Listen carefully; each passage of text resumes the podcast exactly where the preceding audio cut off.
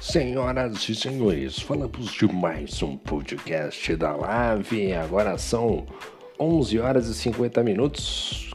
Acaba de, de terminar a prova de Hanoi, no Vietnã. Grande corrida, corrida que sagrou o nosso querido Cipriani como campeão da Live um. Ele que já foi multicampeão aí, já ganhou em outras categorias, agora recebe a coroa de campeão aqui da Live um. Um grande piloto, piloto espetacular, realmente um piloto fora de série, né? Realmente vem aí buscando cada vez mais a supremacia e agora é campeão da Live um, grande piloto Cipriani.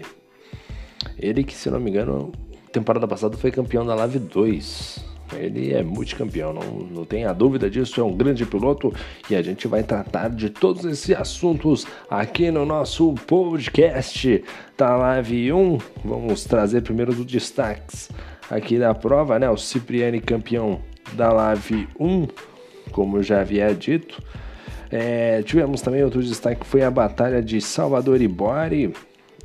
Lembrando que o campeonato de construtores ainda fica em aberto, ainda não temos as informações, não temos os resultados é, da pontuação, já que os supercomputadores da Live estão processando os dados de pontos e parece que tem um pedido de investigação de incidente também rolando, então tem todo esse processo burocrático. Lembrando sempre que no próximo G P será G P da França. G P da França, desempenho igual. Outro destaque aqui foi a queda de rendimento do nosso querido Oliveira, né? Luiz Oliveira caindo de rendimento, né? Ladeira abaixo, está indo um pouquinho mal aí, né? Chegou a ser cogitado como um novo Fernando Prost. Hoje teve uma queda de rendimento aí, deixou um pouquinho a desejar o nosso querido Luiz Oliveira. O outro destaque fica por conta dele, o grande Rafa. O Rafa que já deixa o seu cartão de visitas, vitória hoje. Teve lá uma temporada um pouco complicada ao decorrer da competição, não participou de todas as etapas, mas já deixou em entrevista pós-corrida que vai chegar para vencer. Vai, a próxima temporada vai estar mais assíduo, né? Com uma frequência mais assídua na competição. Tem projetos aí para buscar o topo do campeonato e premiação, assim, consequentemente, entre outros projetos. Vamos ver o que o nosso querido Rafa tem a nos entregar já na próxima temporada. Nós já estamos pensando na próxima temporada, hein? Próxima temporada do Fórmula um aqui na Liga Amigos da Velocidade. Outro destaque ficou por conta de Fernando Prost reencontrando os bons resultados.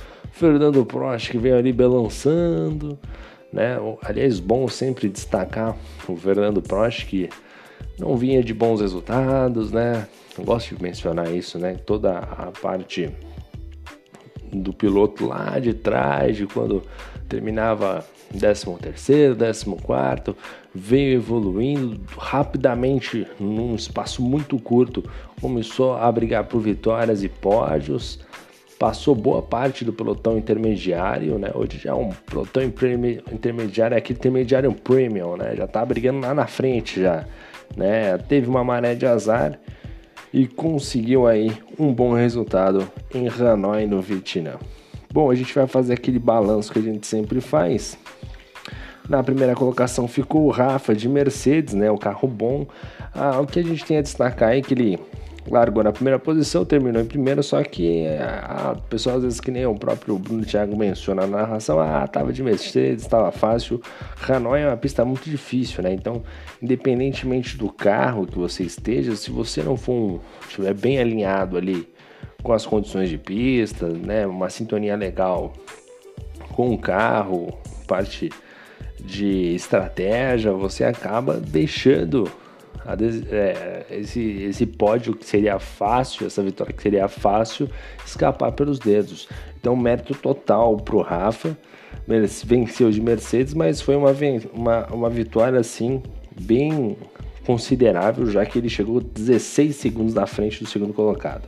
O segundo colocado foi o Fernando Prost, que não vinha de uma maré muito boa de resultados. Chegou na segunda colocação, ele que largou em segundo. Aí o destaque é que ele largou de Renault, né? Largou de Renault, fez uma boa corrida e conseguiu aí a sua segunda colocação. Agora sim, o terceiro colocado, o grande Cipriani. Cipriani que é o grande campeão da categoria, ganhou com uma etapa de antecedência o campeonato, fez um campeonato primoroso, né? Um, lembrando que esse desempenho realista, né? O famoso lastro, andou boa parte do tempo aí com um carro horrível, né? Essa é a realidade, o carro horrível, e venceu o campeonato com total mérito, né?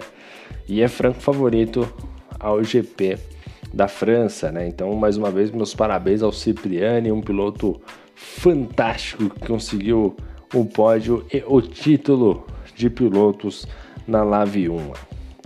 Na quarta colocação, nós tivemos ele, o Super Ozansky. Super Ozansky que, olha, que corrida do Ozansky, hein? Que corrida do Ozansky. Tivemos aí ele eleito como o piloto do dia e eu concordo com essa... essa informação do jogo. Acho que o Ozansky mereceu esse título que o jogo menciona como um piloto do dia, porque veio de duas paradas, teve uma batalha sensacional com o do Lopes, os dois pilotos ali travaram uma batalha monstruosa, não, não sei se a todo momento pegou na transmissão, mas era visível ali no mapa, né? Pude observar, porque eu também, o carro também estava um pouco próximo ali dos dois, e uma batalha de respeito, uma batalha incrível, uma luta de posição que foi definida na base da estratégia.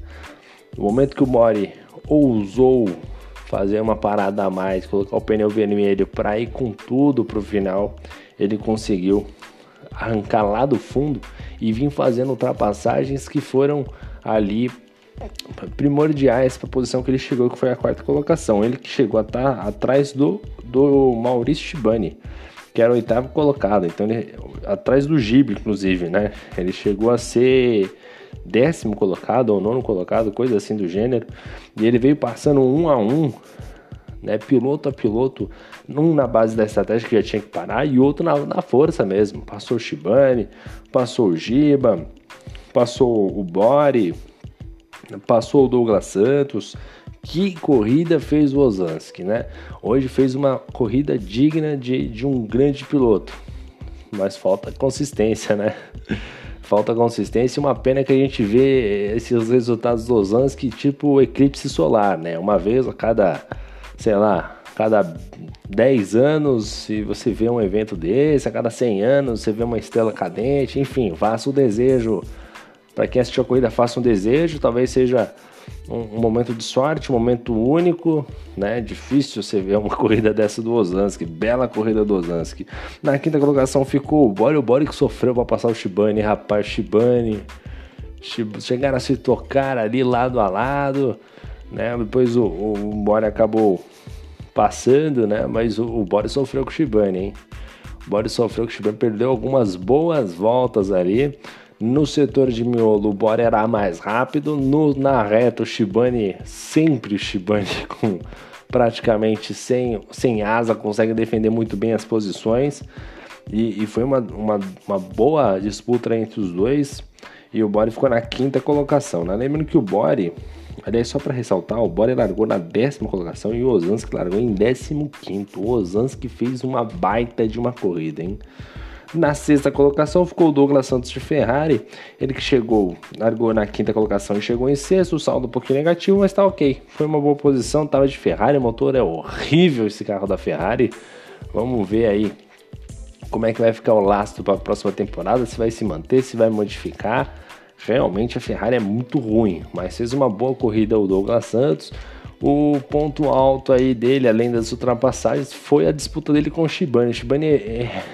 ligado aí nos bons eventos da prova, Douglas Santos fez um mergulho para cima do Chibane e olha, mas deu uma espalhada para cima do Chibane, que o Chibane e o Douglas Santos foi fora da pista, o Chibane foi mais para fora da pista ainda. se não tivesse, foi logo na primeira, primeira curva da corrida, né, primeira para a esquerda, naquela lá, se não tivesse uma zona de escape ainda, faltou zona de escape ainda, hein, quase os dois foram para fora ali, ia ser um prejuízo danado. O Chibane acabou recolhendo o carro, sabe que está lutando pela premiação, deixou o Douglas Santos passar e foi embora. O Douglas Santos chegou na P seis, boa corrida, bom, foi consistente, eu acho que foi uma posição bem condizente com o carro e aquilo que ele podia entregar. Na sétima colocação ficou o Pedro Salvador, grande abraço para o Pedro Salvador de Alfa Romeo, hein?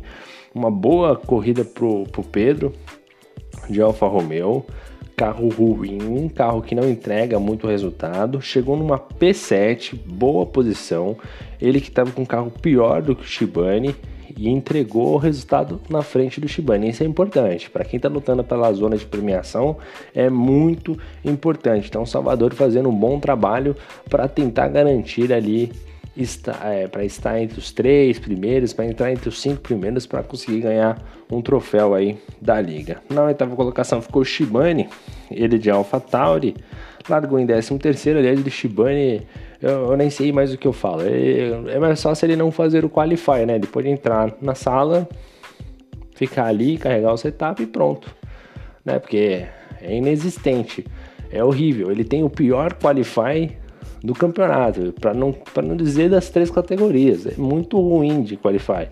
O que salva dele é o ritmo de prova que ele consegue sempre cons- é, é, subir na tabela, né? Consegue desenvolver um bom trabalho ao decorrer da prova.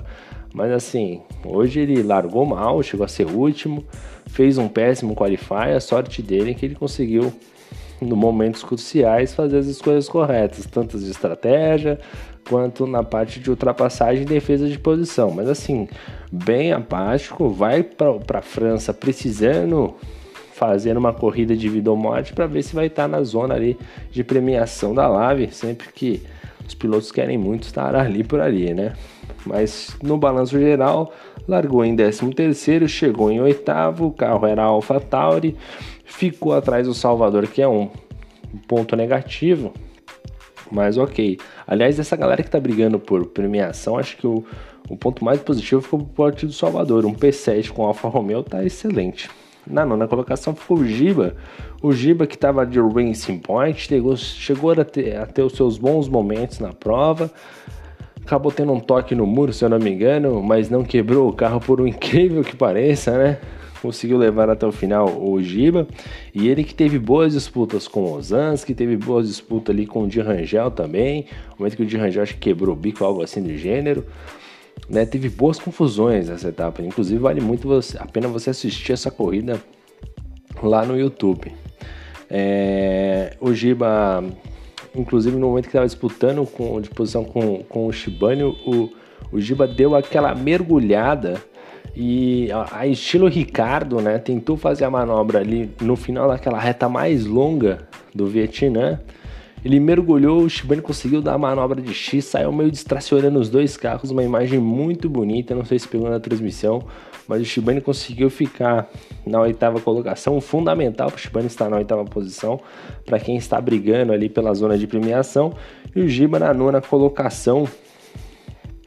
Ele que fez também um bom trabalho, né, o Giba, apesar que não qualifica, ele terminou na décima sexta colocação, chegou em nono, tá excelente. O Léo, o grande Léo, hein, um abraço pro Léo, Léo gente boníssima, sempre trazendo, enchendo as arquibancadas da Live, né, agora tá de Alfa Romeo, tá tendo um pouquinho mais de dificuldade, teve uma ótima sequência de resultados, agora começa a, ali, pagar um pouquinho dos seus pecados com os carros que deixa um pouquinho a desejar, não sei se ele teve algum problema. É, largou na sétima colocação, um qualify excelente do Léo, o Léo andou muito no qualify.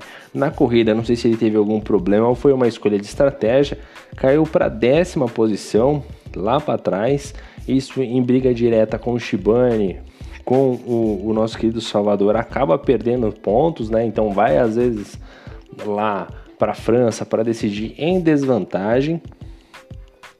E, mas apesar disso, é, é, ele é um, né, é um franco favorito ali para a premiação. Olho nele, porque na hora que vier desempenho igual, vai estar tá com tudo para brigar ali pela essa premiação, né? Lembrando que o saldo do do Léo, só para mencionar, o saldo dele é negativo, né? Chegou em sétimo, é, chegou em décimo, largou em sétimo, tava de Alfa Romeo, dá aquela balanceada, porque o carro é ruim, mas entregou bem na hora do, do quali, mas na corrida não foi tão bem, ficou na décima colocação. Décimo primeiro ficou o Vinícius de Haas, o grande Vinícius, ali o, o, o Vinícius e o Douglas Cunha, assim, os dois carros é, são horríveis, essa é a realidade.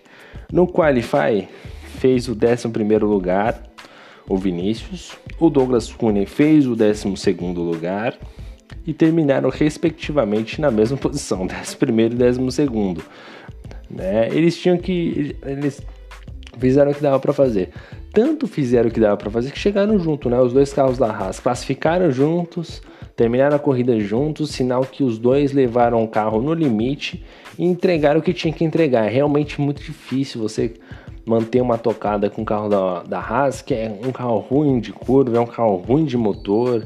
Realmente é difícil você andar com a Haas, é muito complicado, viu? Não é nada fácil. Décimo terceiro colocado é o Di Rangel. Di Rangel, que fase do Di Rangel, hein?